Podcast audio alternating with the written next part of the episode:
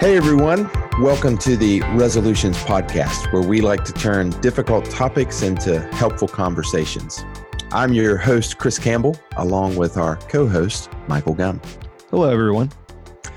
Well, Michael, today is sort of significant uh, for us. We are, we're still not in the studio together. We're doing this virtually, uh, but we are about twenty-four hours on the other side of what was a sort of a positive press conference that happened here in our state, the state of West Virginia. Mm-hmm.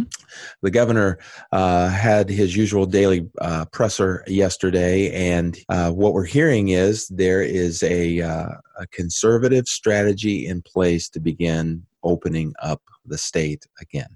Yeah, baby steps, really. Baby steps. And uh, I know that looks different uh, for different states, different, really different cities within different states and so forth. But I, I think we're we're we're coming into a week where there's a there's a little more optimism, perhaps, that the uh, the end may be in sight. Not that we would return to normal. I, I don't know that there will ever be the normal as it once was again. But there is some optimism for those who have held in place and uh, you know have really tried to practice a bit of containment.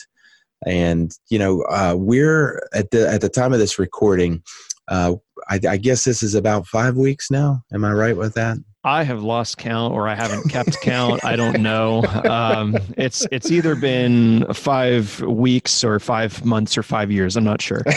it, it does it does blur. And it's interesting because you notice from as I as I'm working, obviously, in the mental health field, and there does seem to be a bit of a wall that that people need to push through, uh, you know, about four weeks in. Mm-hmm. There's and, only so much Disney Plus you can watch.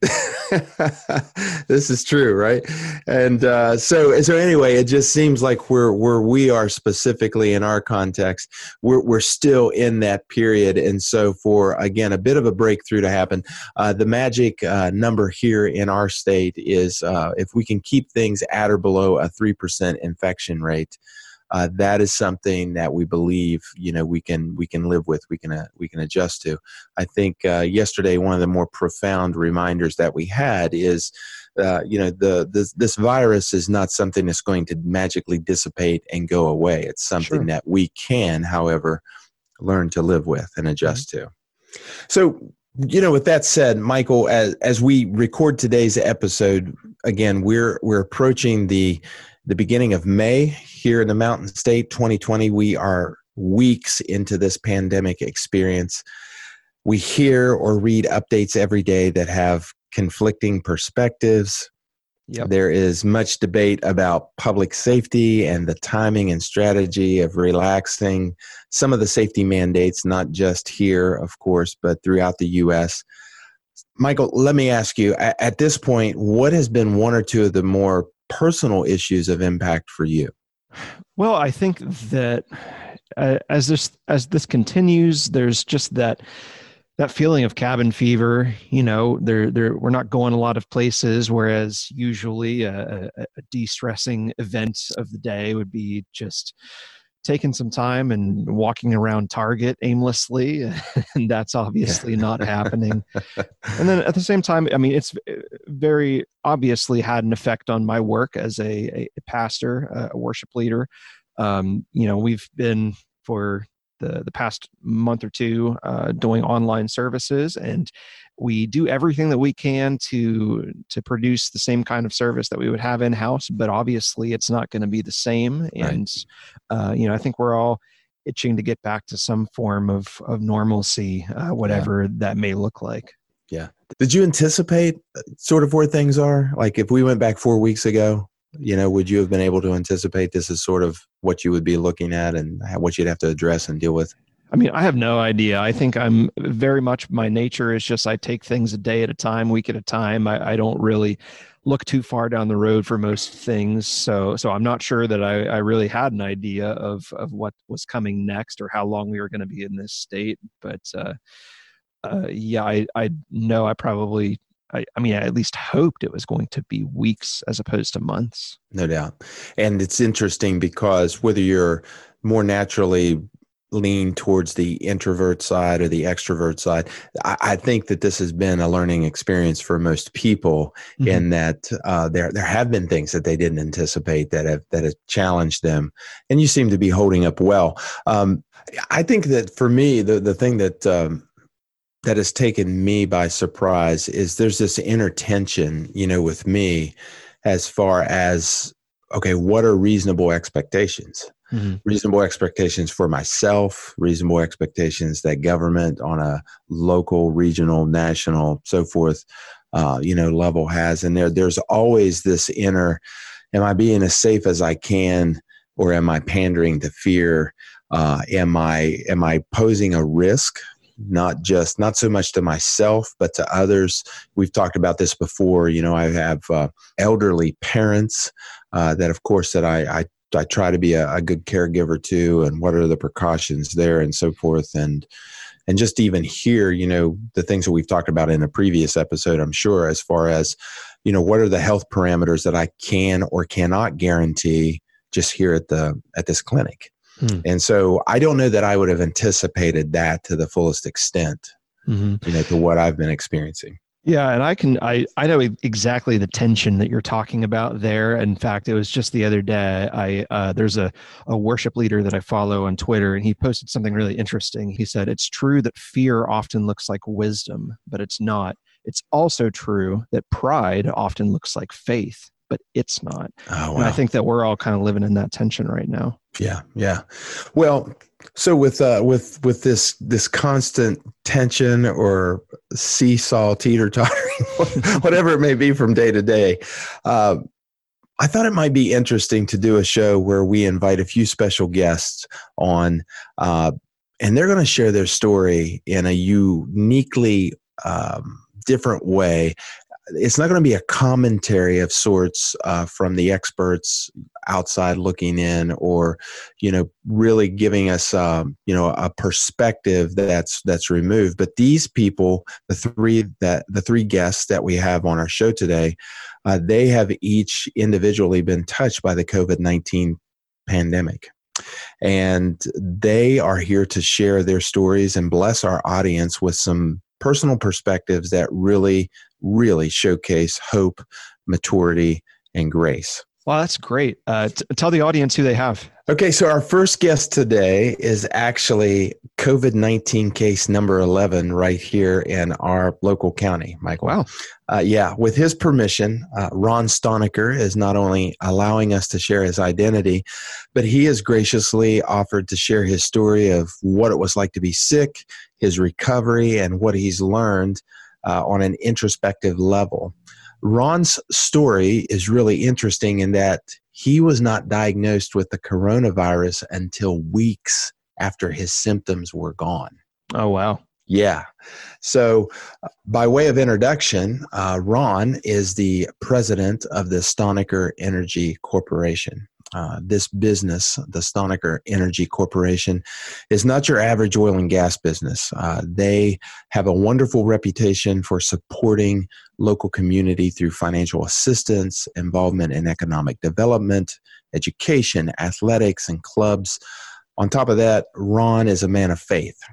He's a committed Christian, a faithful husband, a father, an honorable businessman who is frankly one of the most positive human beings I've ever met.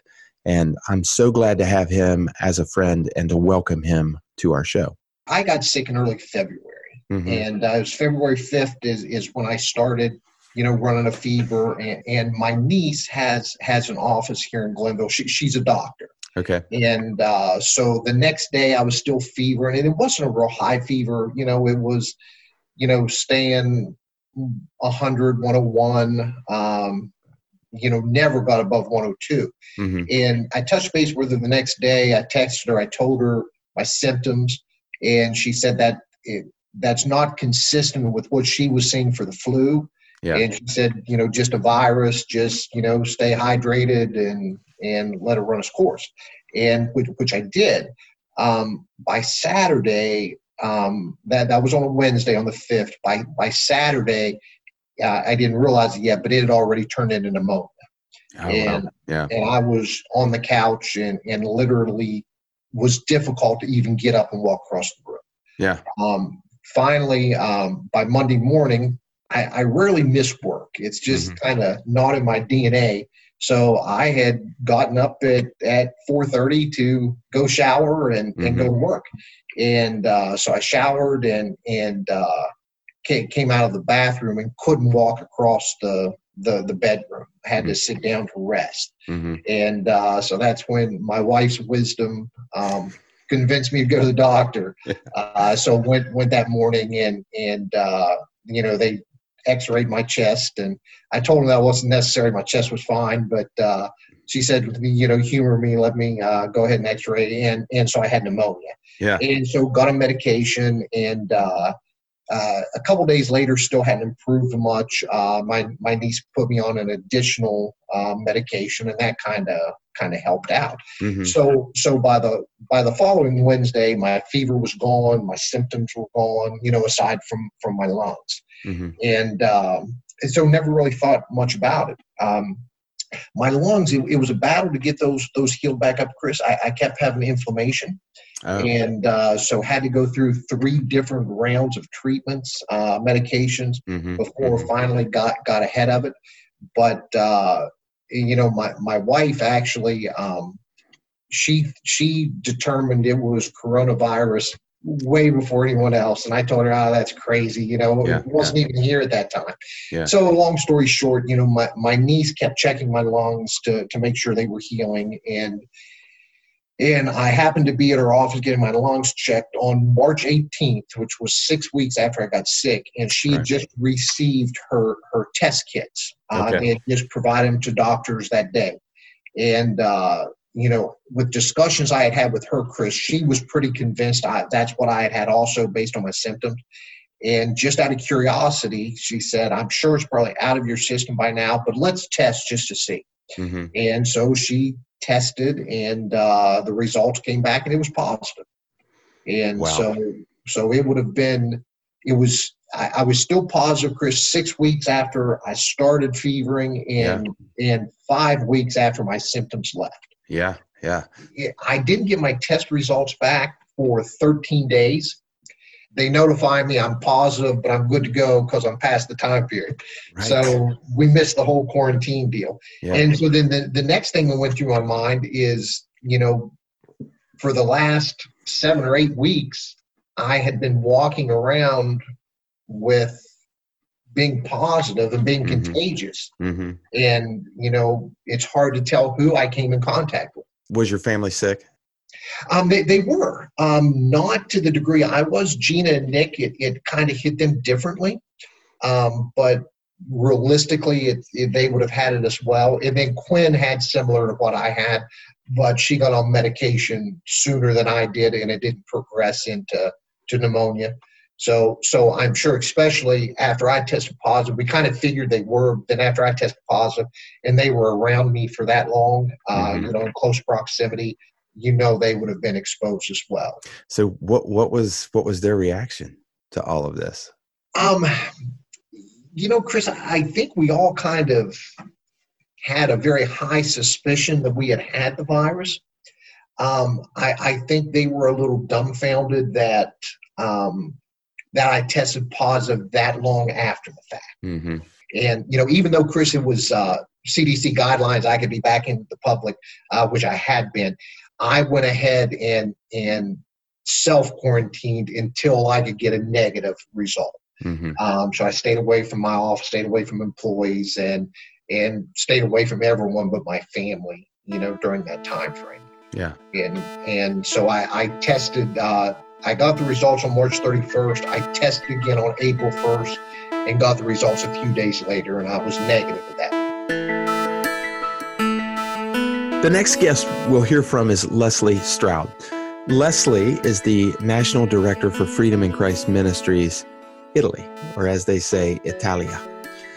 Leslie is a transplant from Great Britain. You'll you'll pick up on her accent, both accents actually, but has lived and served in Italy for decades. And Michael, her context for COVID nineteen is particularly interesting in that she lives in Milan, Italy. Oh, okay. Yeah, that is the city and region hardest hit in a country that has really been crippled by the coronavirus. Yeah. At the time of our interview, Leslie had been on lockdown with her husband in their apartment for seven weeks. Uh, today, uh, Michael, as we record in the studio this part of the episode, Leslie is well into week number ten. Mm. Yeah. Okay. And in the interview with Leslie, our, our listeners will quickly pick up on her inner peace and faith that is rooted in a deep conviction of God's goodness and his love in spite of her and her neighbors, her cities, her country's circumstances. Well, we were hearing, first of all, we heard about China, you know, but China's such a far, so far away and mm. just such a long way away. And then we heard about Codogno, which is half an hour away from here. Mm-hmm. We heard that people had uh, had had been rushed into hospital and people dying, mm. and that was really weird. Uh, but I don't think that we realized, I don't think anybody realized the entity of it. It didn't yeah. hit us. And so when they decided in Lombardy to have uh, to have uh, lockdown, I think actually we were relieved, because we realized that something had to be done, because there was no cure. There is no cure. The national health system was being stretched and stretched and stretched, but we saw such an amazing response from them. Oh.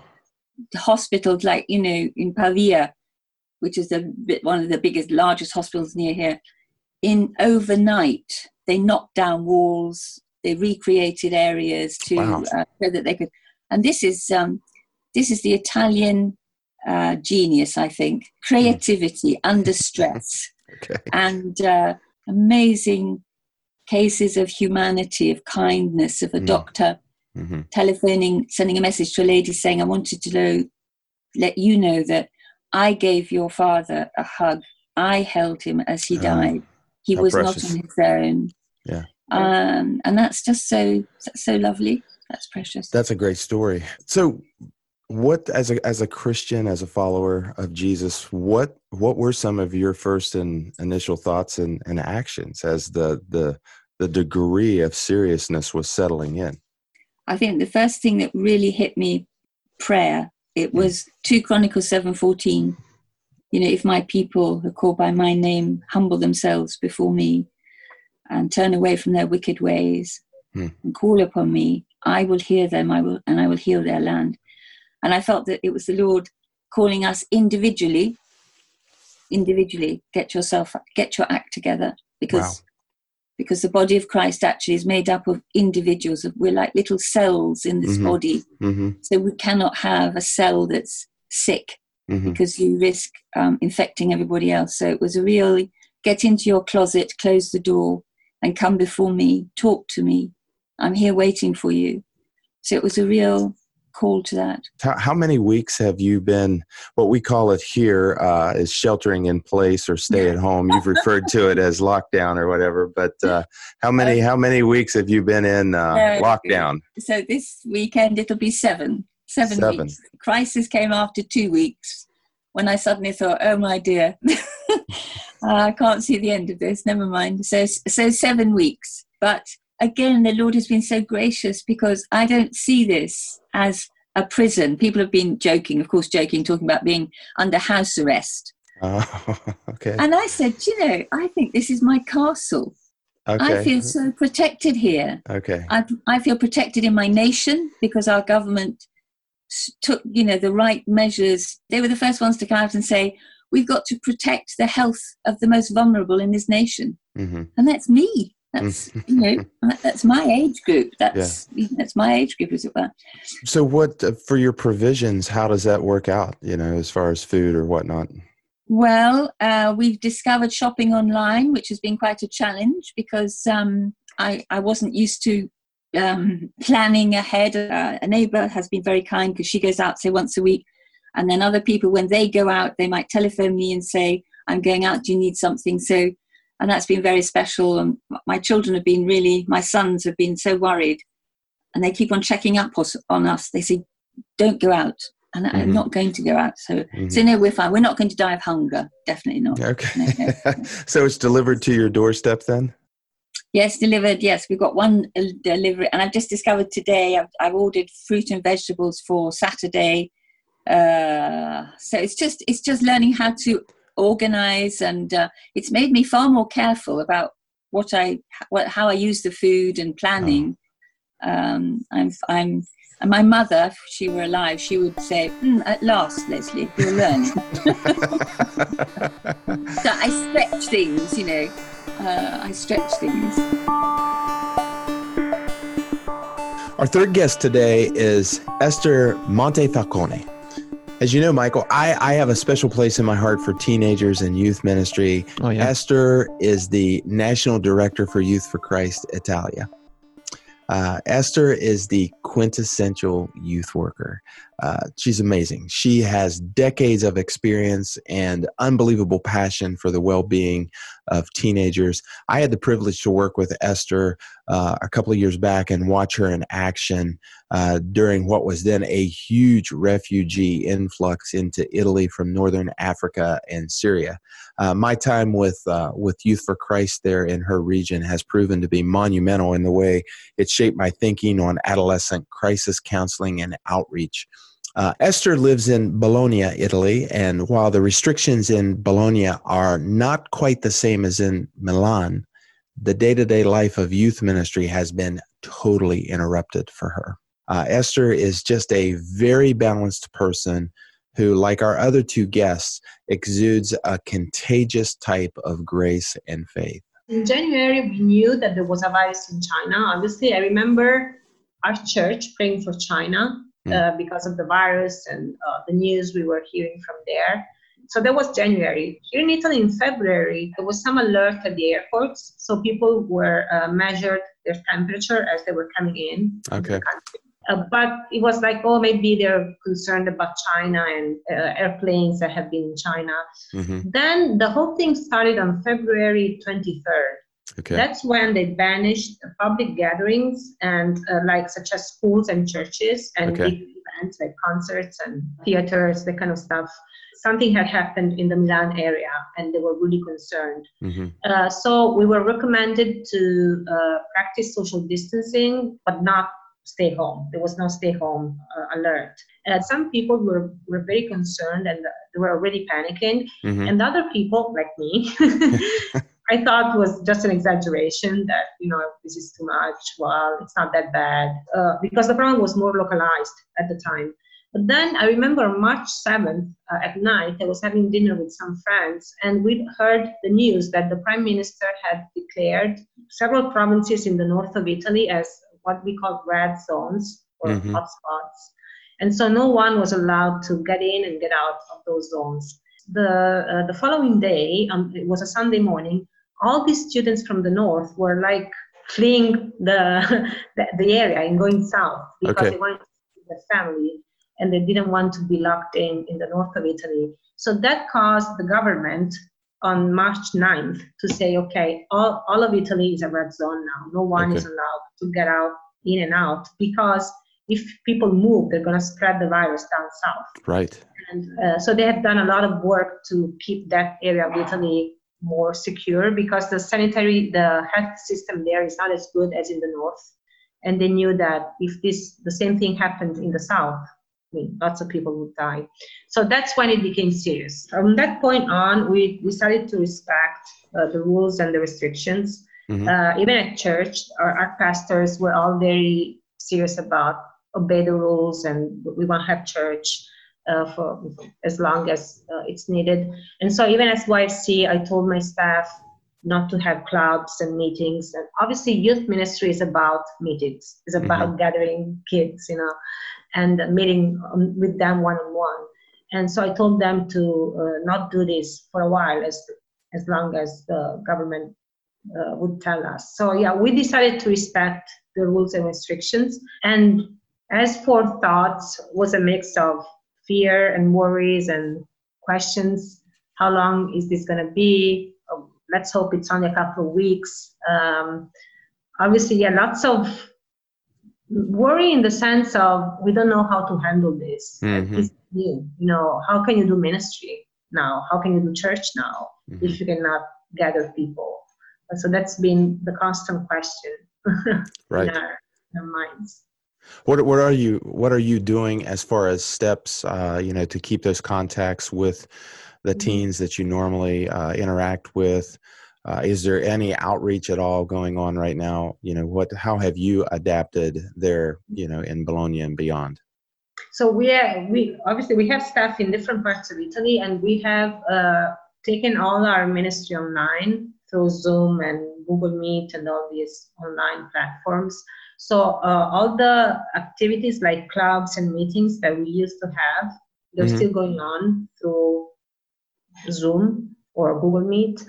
And as for new things, obviously uh, Youth for Christ wants to reach out to unchurched kids mm-hmm, and, mm-hmm. and the unreached.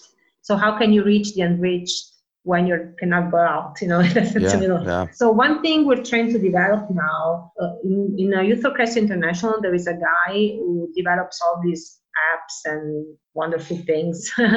uh, so he's developed an app called Dask, Dare to Ask. It's an app. So kids can download the app, get on, on the app and ask questions. So we want to publicize, we are translating that app into Italian, and we have already done it. Now we want to publicize the app through our social media, telling kids everywhere, if you want to talk to us and uh, uh, you want, you have questions, you know, times like these, obviously uh, there are times for big questions about right. life and faith and uh, all these issues. So if you want to stay anonymous, but you have questions, you can get on this app and ask our, ask questions, and we would like to interact with you. And this is a good way to do it, because we had long conversations about how to do it, but because we have to do with minors, we're dealing with minors. Mm-hmm. There is a lot of child protection and all these policies. We cannot just chat with a kid. Right. We don't know. We don't right. have permission to chat with. So the kids we already know, we have permission from mm-hmm. their parents. Mm-hmm. Uh, but for the new kids, we need to find a safe place. And so the app is something they download, and it's anonymous, and there's no child protection uh, issues going yeah. on with it. One thing that I've tried to help, uh, you know, parents that I work with uh, and different people who interface with with teenagers, uh, you know, here in the twenty-first century, to get them to understand that this that emerging generations, they exist simultaneously in two different worlds. Uh, mm-hmm. There is this physical realm, but there's a virtual world as well. Mm-hmm.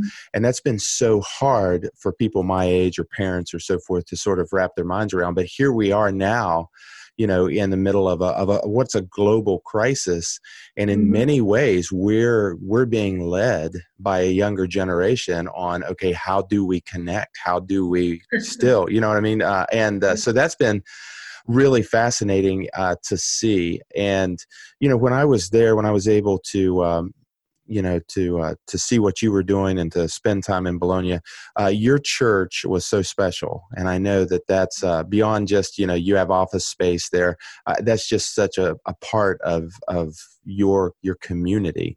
So, you know, what with your church, what are they doing to to keep connected with each other, uh, to make sure that everybody is is still feeling, you know, just a you know remembered and validated and so forth? I mean, what's what's been the church's approach for that? Yeah, so my church decided to uh, do uh, Zoom gatherings. Some churches are doing uh, online services, uh, streaming services. So mm-hmm. the worship band and the pastor go to, to the to the church building and record a meeting, and then they put it online and people can watch it.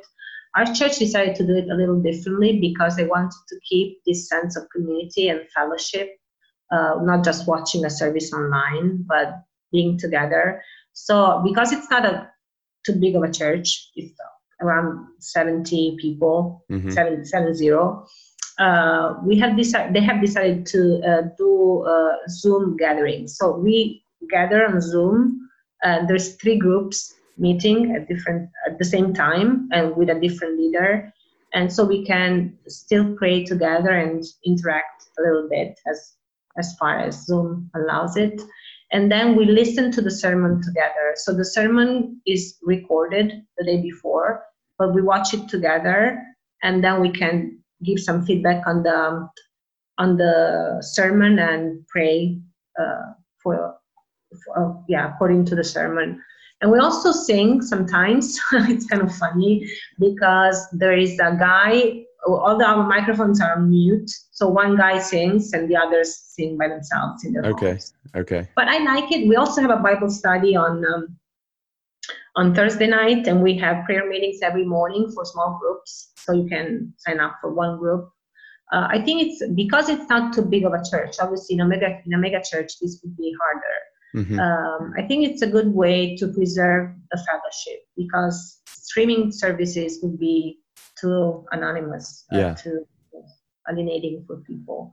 Uh, so I think the church is re-catching that, regaining that core idea of what church is. Church mm-hmm. is not a program, it's not a building, and this crisis is helping us see that much, much better. That it's the people.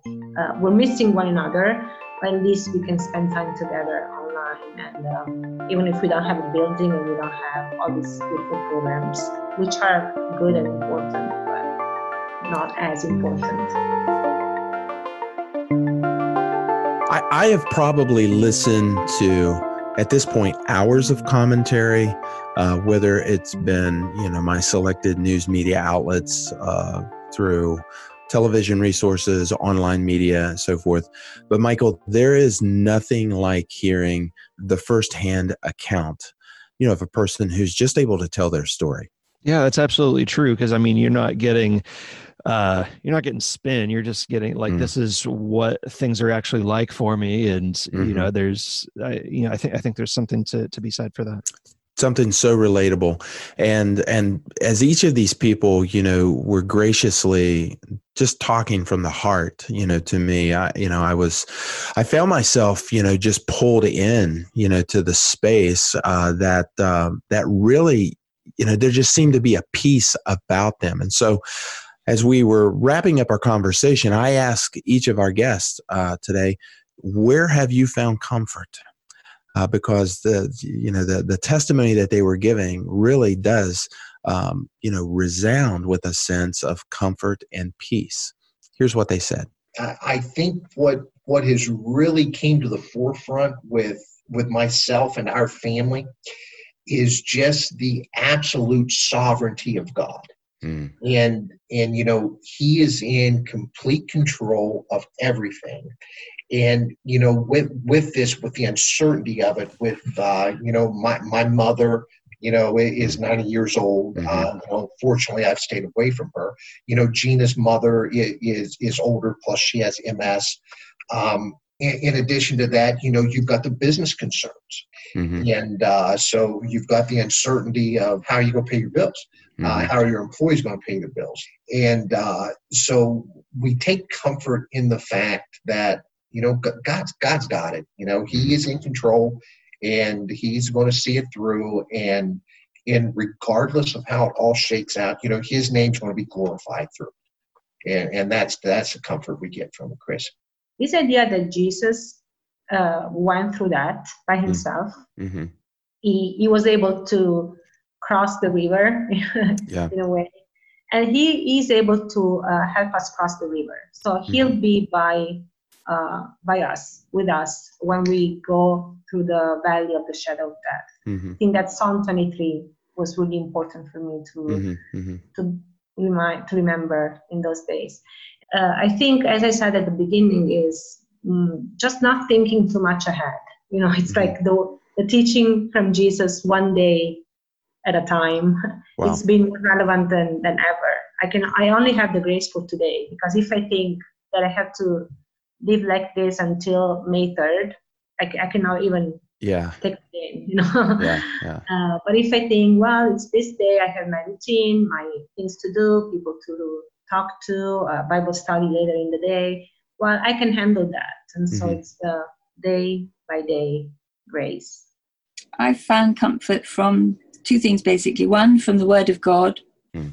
And another was right at the very beginning, just, I was just praying, praying to the Lord, and I had a picture of two very big hands, not delicate hands, but two uh, workers' hands, okay, mm. strong. And inside I saw uh, the people for whom I was praying, our family, inside these hands, mm. and where and inside the hands was light, it was fine. But outside, it was black and there was a storm and it mm. was terrible. Okay, mm. the difference was profound. And then I remember this was before Psalm ninety-one became the top ten of the of, uh, Bible readings throughout right. the world. Right. And I think it was the, it was verse one. Okay, he who dwells in the secret place of the Most High shall shelter, no, shall abide. Okay, abide. Mm. and I. I could not get past that verse. Mm. And the Lord said, this is where you're safe. Mm-hmm. Stay here. And that really, that touched me. That was, uh, that helped me. And that has helped me. The other thing that kept, which I, I found amazing was out of the blue, telephone calls, emails, messages from all over the world, mm. from people that we've been in contact with, just saying basically the same thing. How are you? Mm-hmm. Hope you're safe. We're praying for you, mm-hmm. your family, and we're praying for the nation. Mm-hmm. And what I think what touched Italy so much was this love which has been poured out upon this nation. People who've been coming and they said, why? Albania. Albania, there hasn't... Albania is a poor country, mm-hmm. very, very poor country. They sent us. They sent us medical supplies. Mm. And they said, we've done this because you you you helped us. Mm. Poland, they sent us, we did this because you, Italy, came to us. China, uh, Italy was the first nation to send help when they when it broke out in Wuhan. Mm. And it was just a question of, golly, you know, we don't know when, when we, we sow seeds. Mm-hmm. We do sow seeds, or, or our actions and our words are seeds. Mm-hmm. And wow, do we... Uh, we harvest them, and the, and for that, that's been gracious. That's been lovely for me. That's been that's been the voice of the Lord. That's been saying, "You're not on your own. I'm watching you. I'm watching you. I'm seeing your needs. Don't worry. Don't worry. I'm on this. I've got this." As human as human beings, when we're faced with with crisis, when trauma has surprised us, instinctively, I think one of the things that we try to do is we try to answer the question, "Why?" Um, maybe in the process of of grieving what it is that we're working through, somehow we think if we can assign blame uh, or if we can point a finger or to, to have something to direct our frustration towards, uh, that's somehow going to be helpful. That that's actually not the case. But in these moments, one of the biggest questions that people struggle with is, okay, well, where is God in these situations? And there's usually a bit of a tug of war that happens, if if not internally, then just even in our frank conversations that we have with, you know, well, what about God's God's love, His sense of sovereign love? Is He is He overseeing everything and working through everything in a love in a loving way? And if so, okay, how do we reconcile the reality of tragedy, tragic circumstances? Mm-hmm. I ask our guests that that very question. I don't think we can impute God for the present situation. Mm. I don't think we can clench our fists and say, what have you done? Okay. Our world, generally speaking, has totally disregarded even the most basic things. It's disregarded um, the basic truth, the, the sanctity of life. Mm. Okay, mm-hmm. uh, honesty, um, looking after, looking after our world, and things like this. And I just kind of think that as a mother, as a grandmother, as a mother and a grandmother, it makes me weep when I see my children or my grandchildren taking an unwise path. I can't, I can't stop them. I can mm. warn them, mm-hmm. and they will have to um, suffer or go through the consequences. And sadly, their parents are going to suffer, their grandparents are going to suffer because they see their suffering. So I see God looking at this situation, suffering with us, mm. because He can see the suffering. But I but I see that there is an end to it. Mm. And, I, and I do believe Romans eight twenty-eight. Ah. That's another verse which I've hung on to, mm-hmm. that all things, mm-hmm. and this is an all thing, works together for, for the good for those who love the Lord and who are called according to His purposes.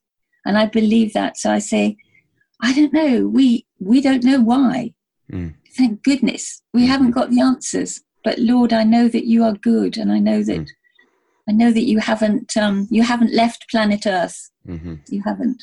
these things are are a little bit over my head. I think they're they're over all of our head because it's hard for us to reconcile this. But we do know as believers, you know, we know the character and nature of God. Mm. And he is good. He is holy. Um, you know, he is loving.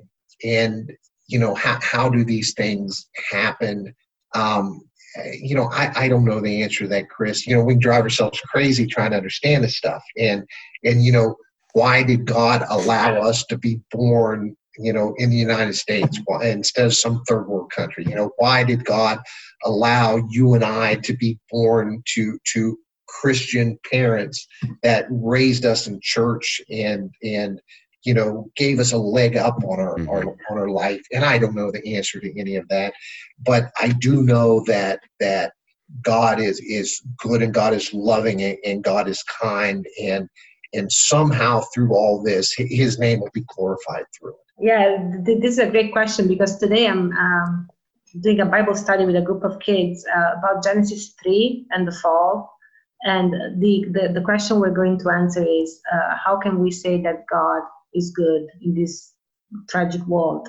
And obviously in Genesis three, we see that even in the tragedy of sin, God's pro- God provides clothes for the man and the woman who live mm-hmm. in the garden. Mm-hmm. So that's kind of the theological truth that um, God stays good even in, even when man and sin, and he offers Uh, he offers provision. Even when they don't want his provision, he's still there.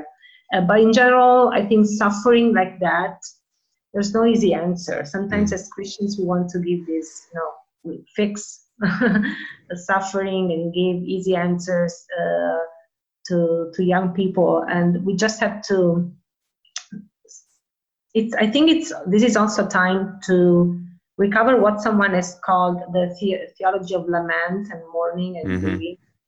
Uh, so yes, we have hope in Jesus, in his death and resurrection. He's taken all this evil upon himself, so he knows what, what it is. And but also at the same time, we don't have all the answers, and we just have to grieve and cry with people who are crying and yeah. Yeah. mourning with them. And as Christians, we it's a variety of things. It's a combination of things, you know, giving mm-hmm. hope, at the same time being able to just lamenting, and as in Lamentations, you know, yes. uh, when the people of Israel were exiled and they were in so much suffering. Uh, I think it's being alongside, being with the kids and with the youth, and um, going through these questions and giving hope, and at the same time grieving with them. Amazing insight there. Um, so to take that a little further, I was very interested in, you know, hearing from Ron, from Leslie, from Esther, what do they see as opportunities moving forward? You know, what in the in the face of, of personal tragedy or regional or national global epidemic, you know, if God is working all things for the good, uh, then that would imply that there are opportunities for his people to step into and to showcase his goodness, to do good things. And so I asked them, each each of our guests, Ron, Leslie, Esther, what they thought were the opportunities that are appearing on the horizon. First and foremost, uh, uh, uh, immediately here, I have, have reached out to to donate plasma. Um, you know, since since I'm you know negative now and I've had it, should have the antibodies. So mm-hmm. so hopefully that will be very beneficial. Um, you know, another thing, Chris, that, that I have seen uh, is the return to family. Hmm. Um, my my daughter's in from college. Mm-hmm. Um, you know, my, my son's at home all the time. We have had wonderful family time over yeah. these last several weeks. Yeah, yeah. And, you know, eating dinner together and, and watching movies together right. and, and stuff that we've not been able to do for a long time. And it's, it's really my hope that once the virus is gone and things return to normal, that that people remember the value mm-hmm. of that. With with so much stuff being eliminated from our lives with this shutdown, I, I hope it gives us a, a better perspective on, on what's really important and, oh, yeah. and what isn't. Wow. And, uh, you know, we, we are obviously a sports family mm-hmm. and uh, it's kind of given us a chance to evaluate. And, you know, we, we probably were a little too far in that direction mm. and probably putting a little too much emphasis on it. And, uh, um, probably giving it uh, a level of importance in our family that it didn't deserve. And I think there there's probably a lot of things in our life that that this has been a good chance for us to to take a step back and, and evaluate. And um, and so hopefully, you know, as as a nation, as a world, mm-hmm. you know, um, really hope that that this resets a lot of people, and that that faith starts playing the the the role in everyone's lives that that it deserves.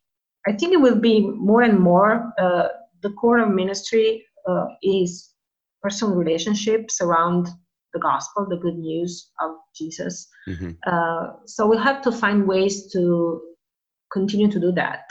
Maybe more with personal relationships and hospitality, you know, having people coming in your life. Mm-hmm. Um, it's a very generic thought, but that's what I'm going back over and over. The core of mm-hmm. ministry, which is yeah. serving people through a relationship, point, pointing them to Jesus and to the good news um, of the gospel. Hopefully, we will look back at this time as, as a time. It's like um, it's as though God has called time out, mm. and um, He's giving us an opportunity to, to do what a basketball team does: to listen to the okay. trainer, okay, and to uh, change the game, okay, if necessary. Right. So I'm hoping that we're going to change our game. I'm hoping that. Um, Selfishness in families, um, bitterness in families. I hope that's going to be a thing of the mm-hmm. past mm-hmm. because we've become so close to losing our families and our mm-hmm. friends and nations. So hopefully there's, that's going to be an increase of awareness of how precious life is, how mm-hmm. precious relationships are. And then God has also promised that, you know, God's people are people of faith. And um, I read today something which was really nice. We got every day, well, I do anyway. I'm sure you do. You've got two feet. I've got two feet too. We put on we put on two shoes, mm-hmm. okay? And one shoe is trust, and the other shoe is obey, mm. okay? Yeah. And if we could just if we could just do that and listen to God daily, and see what He's promised. Jesus says, "You will go out and you will preach the gospel. You will live the gospel, and you will place your hands on people." And their lives will be mended, their bodies will be mended. That's what I see, the people of faith. And if we do that, then the rest of the world will follow. They'll just say, wow, who is this God? Wow. Who is this God? Incredible, incredible wisdom, right? That just comes to the surface yeah. when you're put in a position uh, where you're confronted with mortality. Uh, I think so many times we, uh, as as human beings, probably more so here in the Western world, we we deceive ourselves into thinking that there's there's some sort of sustainability that's within our control of uh, of life, quality of life, or you know maybe maybe even comes down to averting, uh, you know, just sort of of, of potential disasters that could, that really could. could infringe upon everyday life at any moment. Mm. And to hear from people, you know, who have been confronted with those circumstances and to receive their testimony, but just powerful. So one of the things that I wanted to bring up is the topic of prayer. Now, prayer is something that I don't know that we've gone into a lot of discussion about on this podcast, Michael. Hmm. And um, I think prayer is something that um, that's an exercise that is pretty commonly uh, known and accepted, maybe even practiced uh, by a variety of people within our listening audience, our culture, and so forth. But I'm just interested, maybe the the two of us working here together, um, Let's let's take a moment and let's talk about prayer. You know, how do how do how do you define it? How do I define it? What what is prayer? Uh, why is it that people pray? What you know? What how do we uh, how do we utilize it in a in an effective way in our lives? So when I throw out the the idea of prayer, we're gonna you know we wanna we we wanna be able to pray for people. What comes to mind as far as your worldview, Michael, in a way that you use prayer as an expression of faith? Hmm.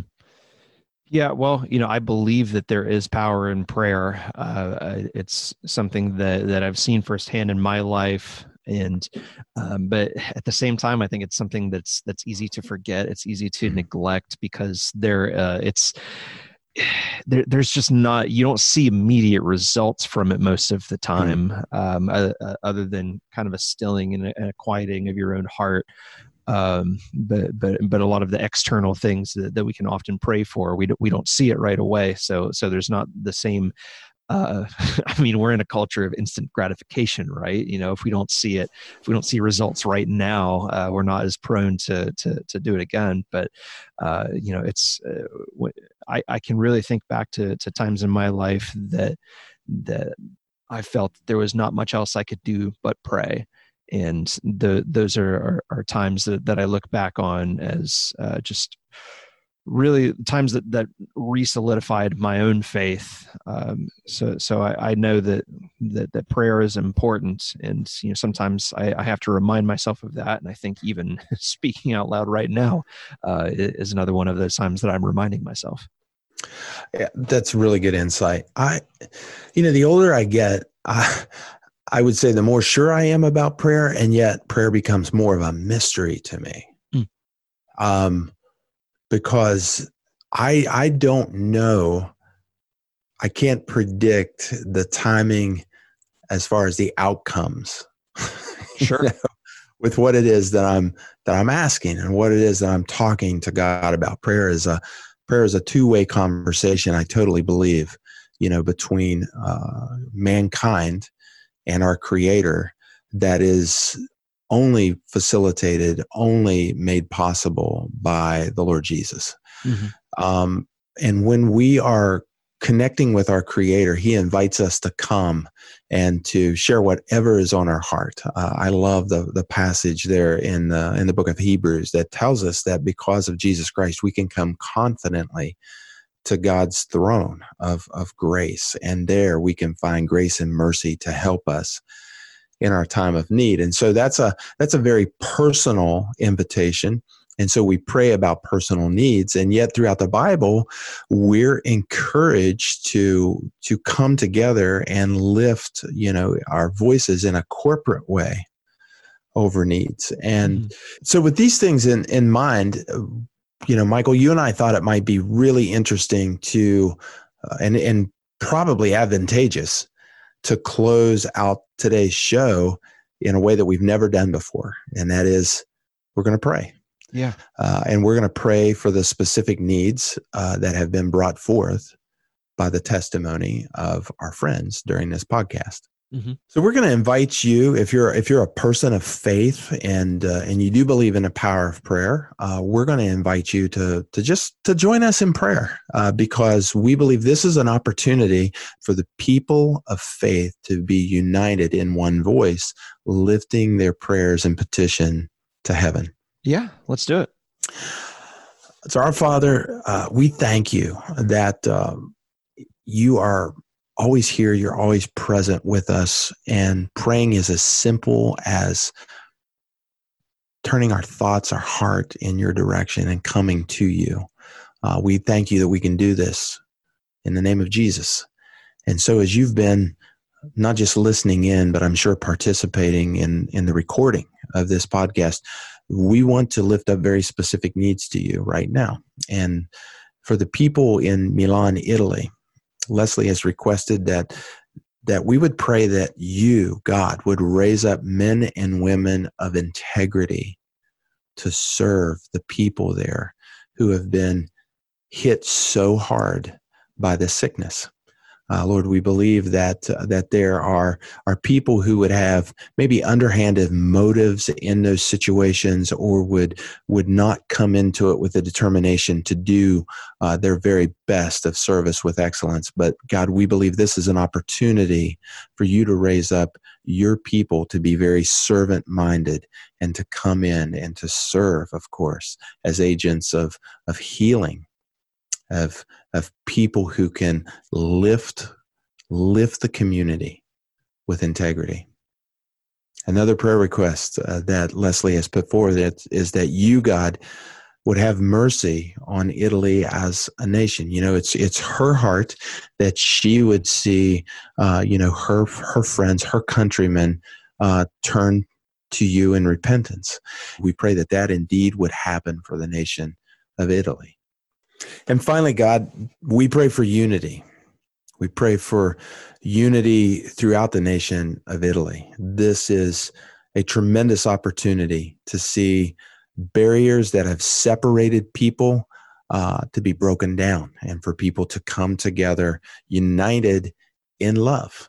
Um, God, on the other side of, of this time of crisis, let there be a reset and let people come together in a way that is renewing of relationships, unifying.